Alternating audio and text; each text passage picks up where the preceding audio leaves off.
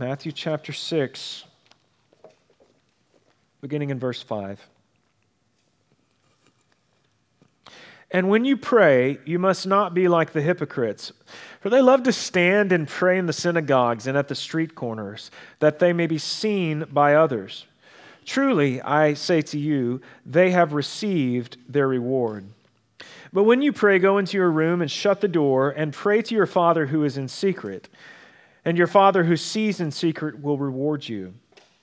And when you pray, do not heap up empty phrases as the Gentiles do for they think that they will be heard for their many words.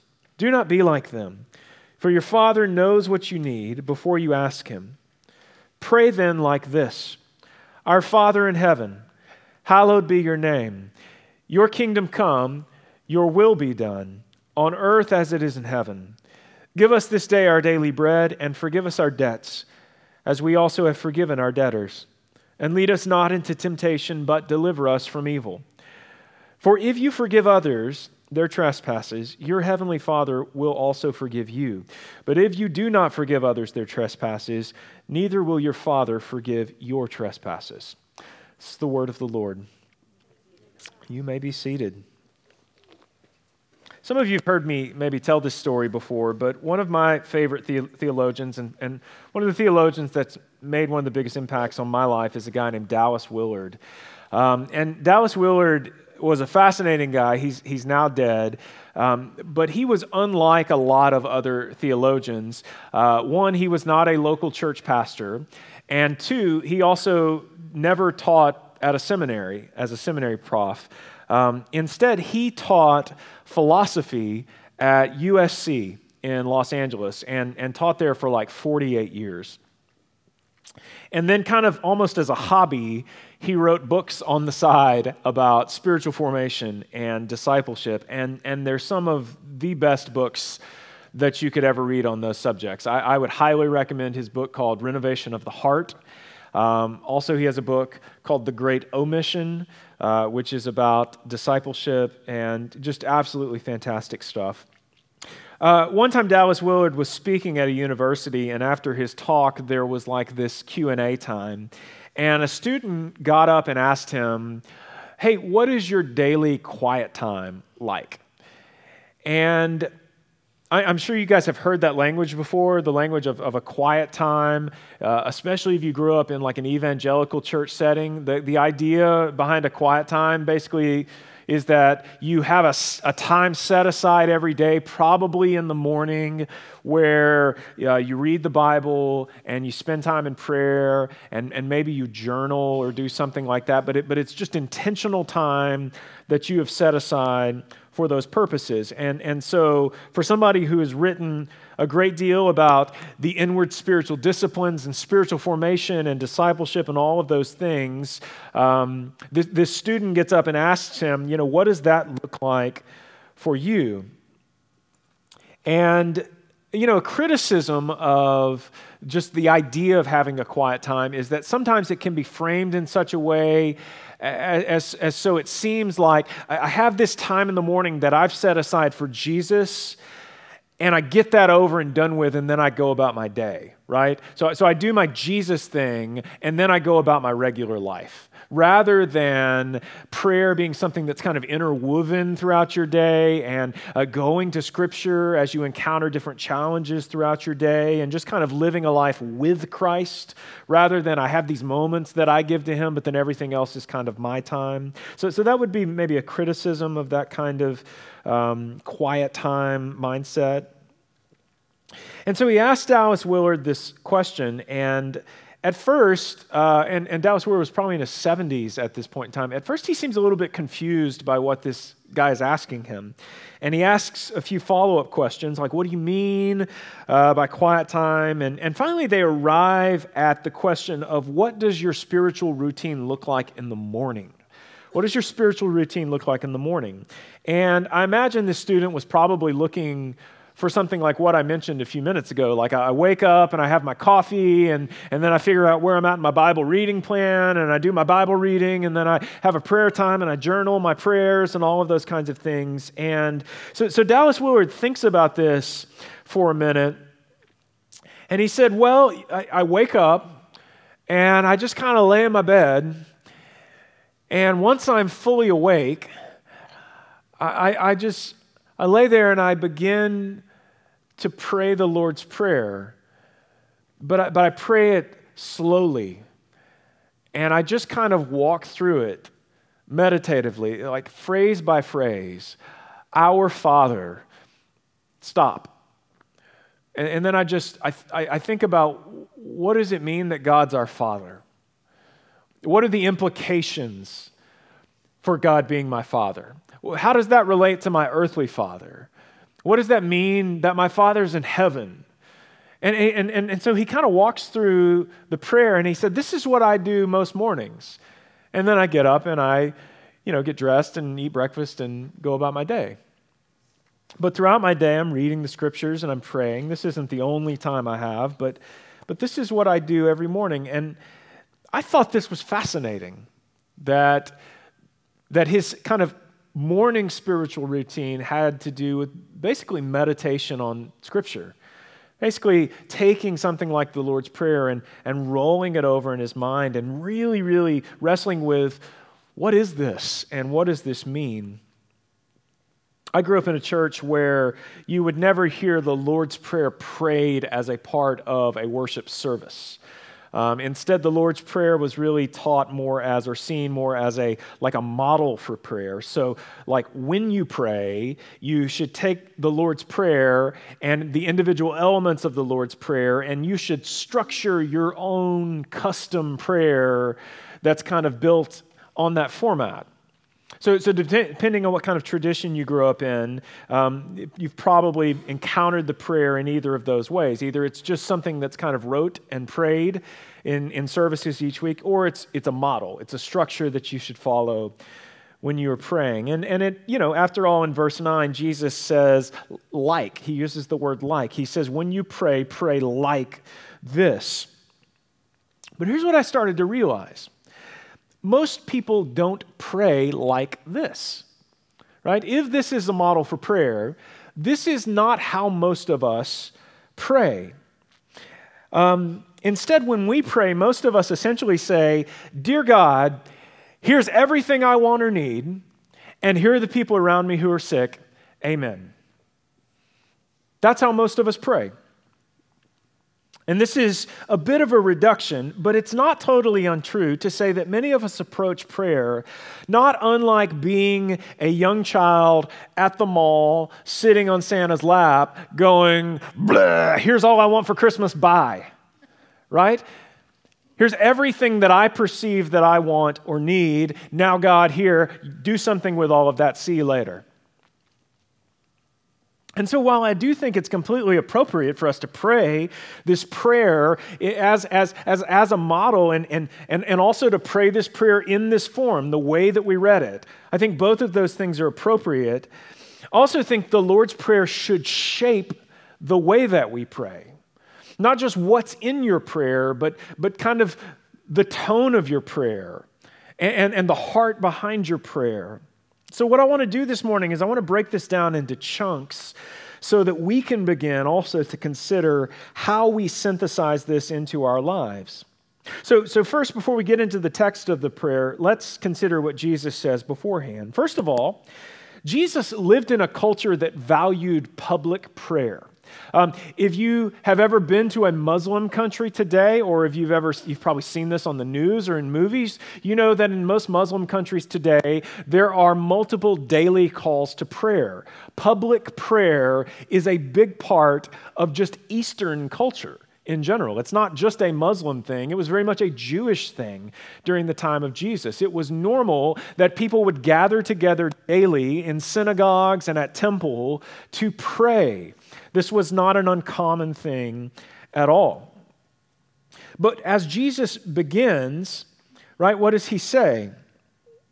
He says, you don't have to be in the temple of, or synagogue, but, but if you are, if you are in public when you are praying, Jesus points out that there are some people who, when it is time to pray, they see it as their opportunity to impress other people with their piety.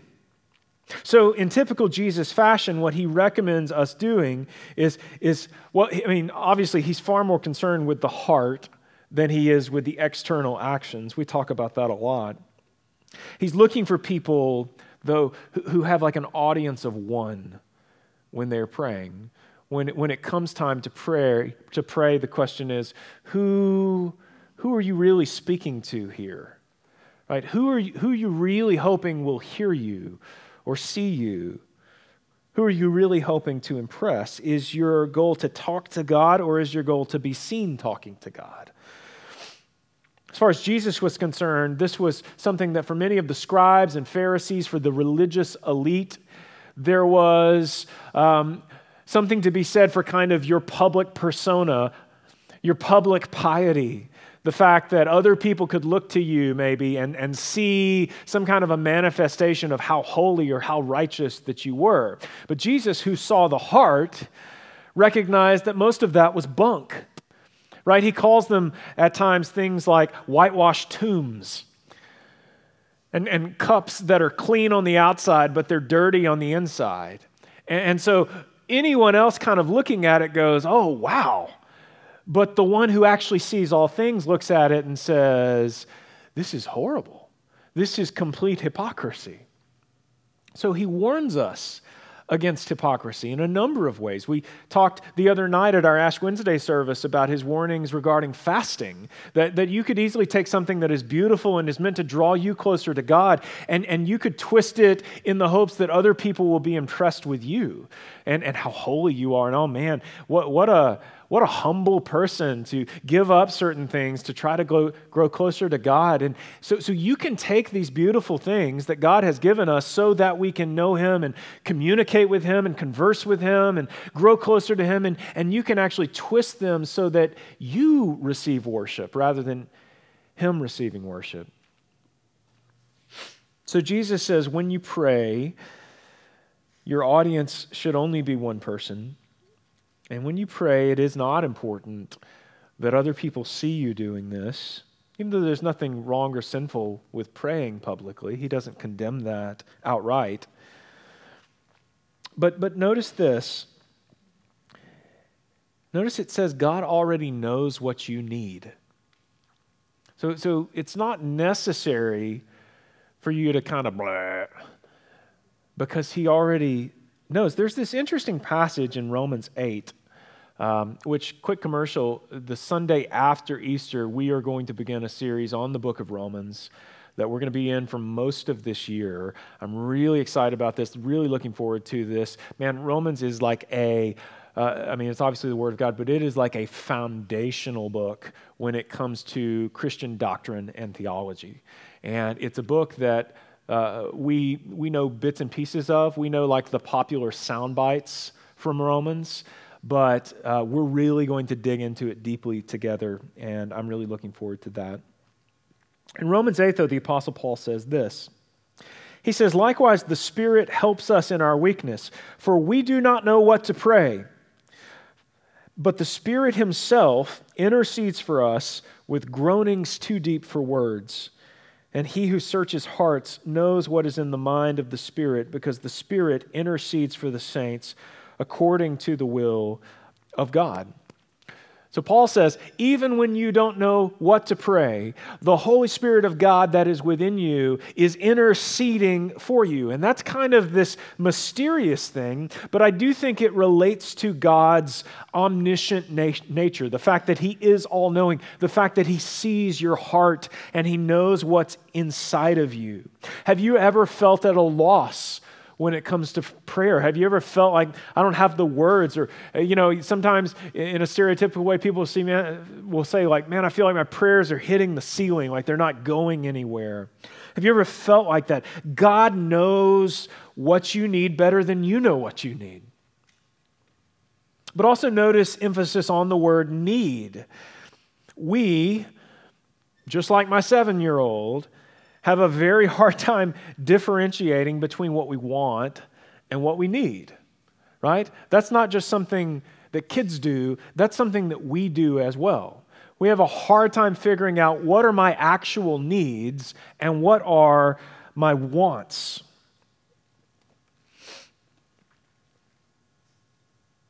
And wouldn't you love wouldn't you love for your kids to like rest in the notion that you know more than they do?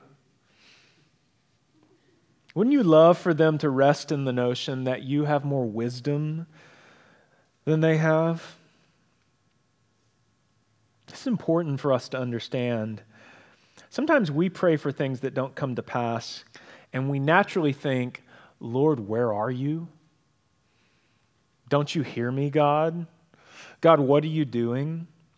But if He is God, if He's the creator of all things, if He truly is all knowing, and if He is good, then we need to learn to rest in the notion that He knows more than we do. With your kids, you tell them to do something, or you let something happen, or when you don't let something happen? What if your kids just knew that you weren't doing those things arbitrarily, right? Or that you weren't just doing those things because of your own selfish desires, but from a place where you can actually see how things will come about and what will happen as a result of certain actions because you've been there before and you've done it before. Listen, if God is not only our Father, but if He's also our Father who is in heaven. What kind of wisdom do you think comes from that vantage point? Now, notice after addressing the prayer to our Father in heaven, the first thing that Jesus tells us to do is to worship God, right? Hallowed be your name. If this is a model for your prayer life, my guess would be that this is the very first way that your prayers deviate from this model. More than likely, your prayers do not revolve around the worship of God and like extolling the name of God. It's like step one, most of us have missed this. Prayer is first and foremost an act of worship. If our prayers aren't first and foremost to worship God, then He is no different than Santa Claus, right? Then He is just the genie that we're going to in the hopes that we're going to get certain things out of Him. Um, you know, no one sits on Santa's lap and says, You know, Santa, I just want to really want to use the majority of my time here to just tell you how great I think you are. You know, man, this is a big undertaking. You, you know, all the toys and the going around the world and whatnot. I mean, that's a big. deal. I mean, it's really amazing how you know, how I you know why do you choose to? I mean, we're so undeserving. You know, no one does this, right? We just tell him what we want. We tell him what we think we need. One of my cousins told us that their kids got new stockings this past year for Christmas, and they were all real upset because the new stockings that they got were smaller than the stockings that they had before, and so they were real upset because uh, they couldn't hold as much stuff at Christmas. So, so never mind all of the awesome things that I've gotten at Christmas in years past. Um, I'm only concerned about what I will get in the future. And we do the same things. We quickly forget about all of the good things God has given us, all of the grace that He's given us. We quickly forget the gospel, and we only think about the future and the unknowns of the future. And I don't know how this is going to happen, and I don't know how this is going to turn out, and I don't know where this resource is going to come from. And, and, and we forget. We are quick to forget, and we are slow to trust for some reason, we are slow to truly believe that He is good and that He will come through. He has come through. He's not only come through once for us, He's come through again and again and again and again and again. And even if all He had done was give His Son Christ to die for us so that we could ultimately be reconciled to Him eternally, if that was it and everything else was just horrendous and terrible, it would still be enough. But that's not it for us, right? Because we have families and we have jobs and we have food and we have clothing and we have shelter and we have all of these things. And for most of us, it's not even at base level, right? We're, we're like up the ladder a pretty good bit. So God has been incredibly good to us. And yet we so quickly forget it and we so quickly move on to fear and worry and anxiety about what we don't have. It's something we all do. Whereas we should be so like awestruck by him and so bowled over by his grace that we see prayer as an incredible, unbelievable privilege, and thus have set as our primary desire just telling God how great He is, how amazing He is, how glorious He is, giving Him our honor and devotion. Now, that naturally leads into the second way that our prayers probably deviate from this model. And that is that we would pray that his kingdom would come. And this illuminates for me the fact that this is actually even more maybe than just a model for prayer. Here's what I mean this prayer can seem a little bit out of place in the context of the Sermon on the Mount. If you recall, we've pretty much gone from all of these, you've heard it said, but I tell you statements of Jesus, to suddenly he's going, here's a model for prayer, right? But, but in this, there is, there is a bit of a you've heard it said, but I tell you element to what's going on here. Because he's saying, you guys know all about prayer. You see prayer every day in the public sphere. You see these seemingly incredibly pious people, these incredibly religious and holy people who are praying, and their prayers are you know, outstanding and amazing and, and, and, and kind of over the top in some senses. But, but let me tell you how to really pray. It's a recontextualization, isn't it? When you pray, don't worry about it whether or not other people can see you. In, in fact, worry about whether or not God can see you. And, and God can see you even if you go into a closet in complete secrecy, in complete privacy. He is there with you, He hears you, He sees you what he said, or what we have said about the Sermon on the Mount, is that Jesus is both reminding us that we desperately need him and, and, and that we can do nothing without him. So we need to give him our faith and devotion completely. But also, this is showing us what it looks like to be like Christ, right? What it looks like to begin to pattern our life after him and to model our life after him. And that includes external actions as well as internal motivations. So, so here, I think we aren't just being told to pray for the kingdom of God to come, like, we're also being shown that the primary desire of our hearts should be for God's kingdom to come. Like, in, in the wake of Jesus' incarnation, it, it, it, what Scripture tells us is that we've, we've, gotten a little foretaste of the kingdom of God. We, we've seen a little piece of it in that we know we've been justified before Him. We know that because of His sacrifice, we have been forgiven, but there will come a day when we will experience it in its fullness. And, and I think part of what Jesus is pointing us to here is is that something you actually desire in your heart? Right? Is that something that you long for now? As C.S. Lewis said, is your longing to see everything sad come untrue? Because if your longing is to see everything sad come untrue, then the only way that that happens is if God's kingdom comes in its fullness, in its entirety. So we're busy praying for financial needs or this person's illness or this relational problem. And, and guys, there's nothing wrong with that. Don't hear me bashing that in any way. But the bigger picture is that if God's kingdom comes here as it is in heaven, then all of those things are non issues, right? Because in God's kingdom, there is no illness. We say this all the time. In God's kingdom, there is no hunger. In God's kingdom, no one's dying. In God's kingdom, these things that kind of plague our lives and the trials that we walk through in life, those things are not there. I think this is a big part of why Jesus did so many miraculous things during his time on earth. He, as we say often, he wasn't just walking around saying, Here's who I am. He was also showing people what the kingdom of God was like. He would say, The kingdom of heaven is coming near, repent and believe the good news, and, and then he would heal somebody. And then he would feed thousands of people. And then he would bring someone back from the dead. And in all of these things, he's showing us what the kingdom of God is like. So, it's a significant part of your prayer life praying not later, God, now, right? Come now. It is the ultimate solution to everything that is wrong in our world.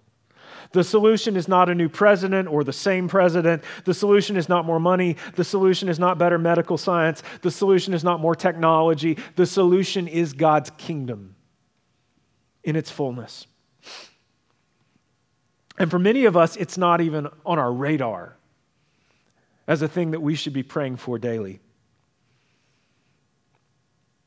And we could spend the whole time, by the way, talking about that one line, talking about God's kingdom. Here's the last thing I will say God has already promised that his kingdom will come. So, so when we're praying, we're, we're not trying to win him over to the idea to send his kingdom, right? He has promised that that will happen. Read to the end of the book, you will see prophecy concerning what is to come a new heaven, a new earth, a new Jerusalem.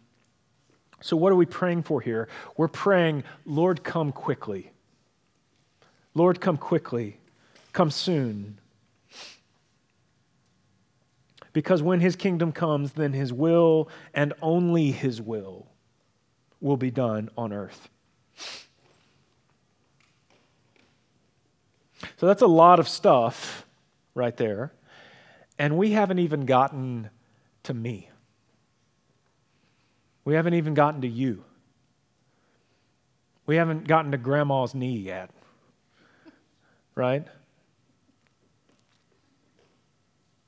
We've really only worshiped God by honoring His name, by enunciating our desire to live fully in His kingdom. So, prayer, listen, prayer does not primarily revolve around me.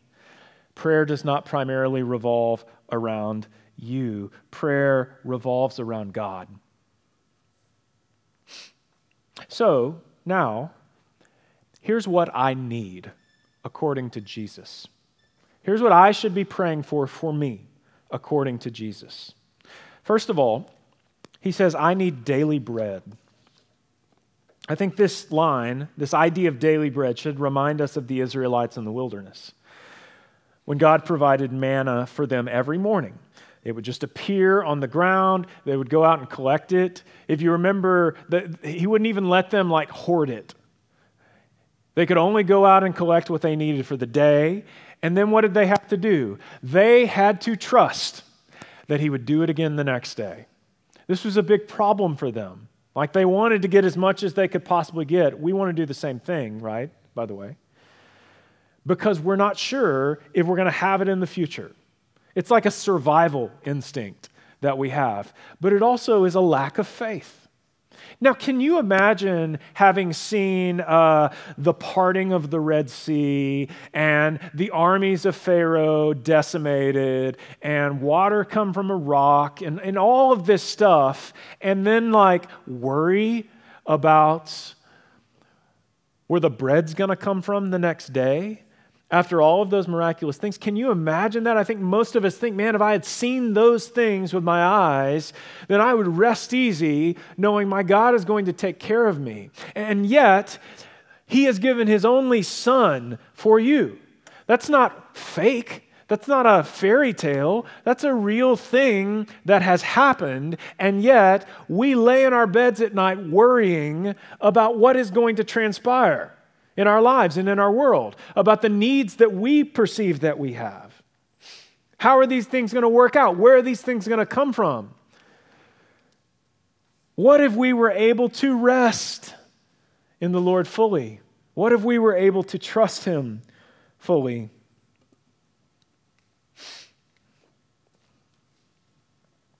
So, these are the true things that we need. These are not luxuries. These are not just stuff that I want, it's what I need. And it's not just food, it covers a whole host of things. I think when we say, Lord, give me my daily bread, it's not just do I have food to eat, it's, it's do I have the most basic needs met? Right? Am, am I like breathing in and out on my own? You know, do I have clothing to wear? One of the things that Jesus says over and over again is that your Father knows what you need. He's clothing birds and he's clothing flowers and he's clothing the grass of the field, and you're worried about yourself. So that's number one. I need daily bread. Secondly, I need forgiveness. So we've talked a lot about this, but the fancy word here is justification. I need to be made right before God because ultimately it doesn't matter if I'm getting daily bread if I'm not made right before God. Jesus is the only path to forgiveness. You can be a good person, that's not good enough. You can try to be righteous, but you can never be as righteous as God. Our forgiveness comes only through faith.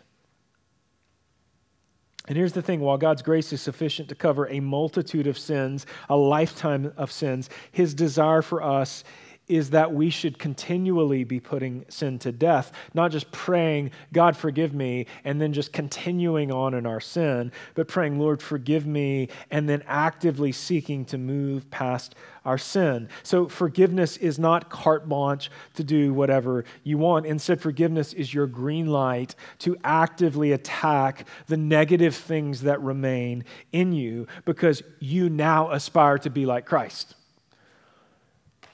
So, how can I emulate him? How can I put these things into practice in my life? And, and what has to be exorcised from my life in order to take in order that I may take on his nature? This should be the natural result of anybody who worships anything. Anybody who worships anything ultimately seeks to be like the one whom they worship. If you worship someone, your natural tendency is that. So, do you worship Jesus? Or do you worship something else? Third, Jesus tells us, I need to forgive other people. I need forgiveness, and then I need to forgive other people. This is where many of us get off the boat, too, by the way. This is the thing that many of us want to ignore and just go about our business. But this is key. If you want to be like Christ, you will never be more like him than when you are forgiving other people.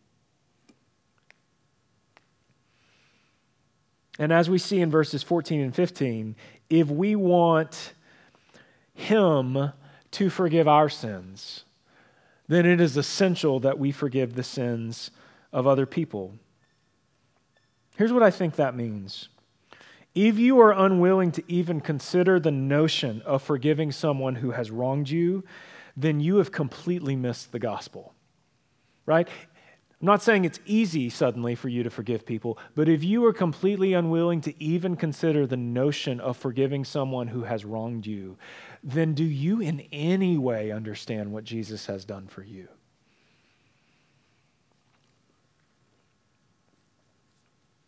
Because the gospel says that you have wronged God. The gospel says that you were enemies of God, that I was an enemy of God. We disobeyed, we turned our back on him, we followed our own path. But in his mercy, he sent Jesus to die and rise from the dead because through his actions, you've been given forgiveness and you've been given new life. And if you grasp that, how could you ever say, that's just for me? It's not for anyone else, right? That's just for me, but I'm going to keep on hating the people who do bad things to me. No, the gospel, if it is truly within you, changes you, it transforms you, right? It molds you. It's not this instantaneous thing where now, man, I'm a completely different person. I don't struggle at all with the things I used to struggle with. It is progressive, but it is efficacious. If it is in you, it is doing work, it is transforming you and changing you.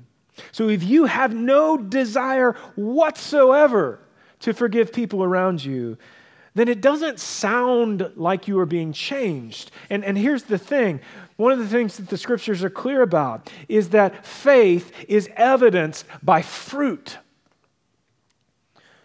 Faith isn't just something you claim. If faith is real, then there should be something coming out of you that is evidence of what you say is in you. That was Jesus' problem with the scribes and Pharisees.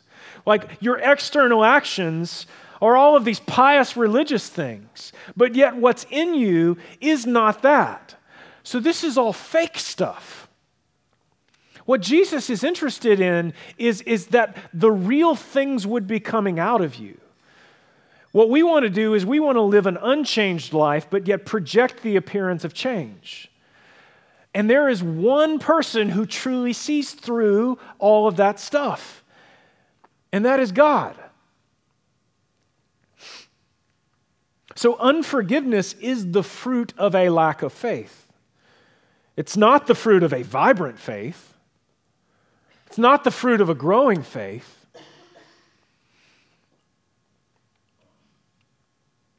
So, for most of us in this room, who do you need to forgive?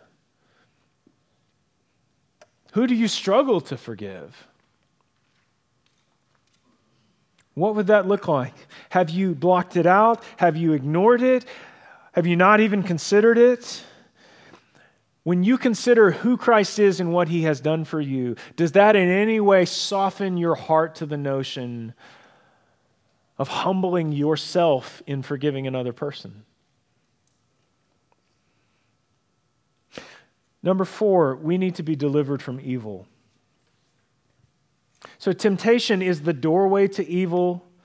Evil exists not only in our own lives, but in the world around us. I think that most of the stuff that we pray for actually falls into this category. Um, because most of the stuff that we pray about is reflective of the brokenness of our world. And um, sometimes we hear that word evil and we think like maniacal supervillain type evil. We think uh, Holocaust type evil. But our, our world is filled with evil. It's, evil is anything that is counter to the way of Christ. Evil is not just mass violence. Evil is not just genocide. Evil is my kind of silent hatred of other people. You can make a big list. I think this is most of the stuff we pray about. I think sickness in our world is a result of the fall. I think death in our world is a result of the fall. This is all a result of the effects of evil in our world.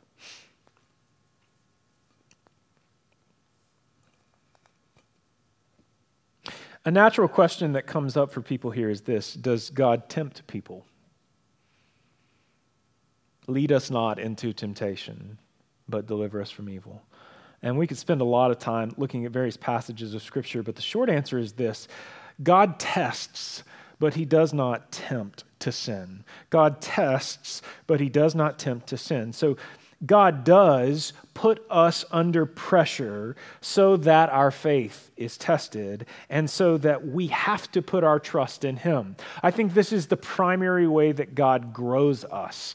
When you start looking at the language that is used around the subject of discipleship in the New Testament, most of it is negative language. We talk about this a lot in our coaching program, um, but it's language like you are being refined, you are being pruned like, it's all of this. Stuff has to be cut off, stuff has to be burned out, it has to be made new. The old man has to be, like, kind of peeled off, and, and the new man has to be taken on. Um, one of the great metaphors, Justin and I talk about this a lot, but one of the great metaphors from uh, the Chronicles of Narnia series is there's this character in the books uh, who's a cousin of the children in the books named Eustace. And Eustace is just like this bratty kid.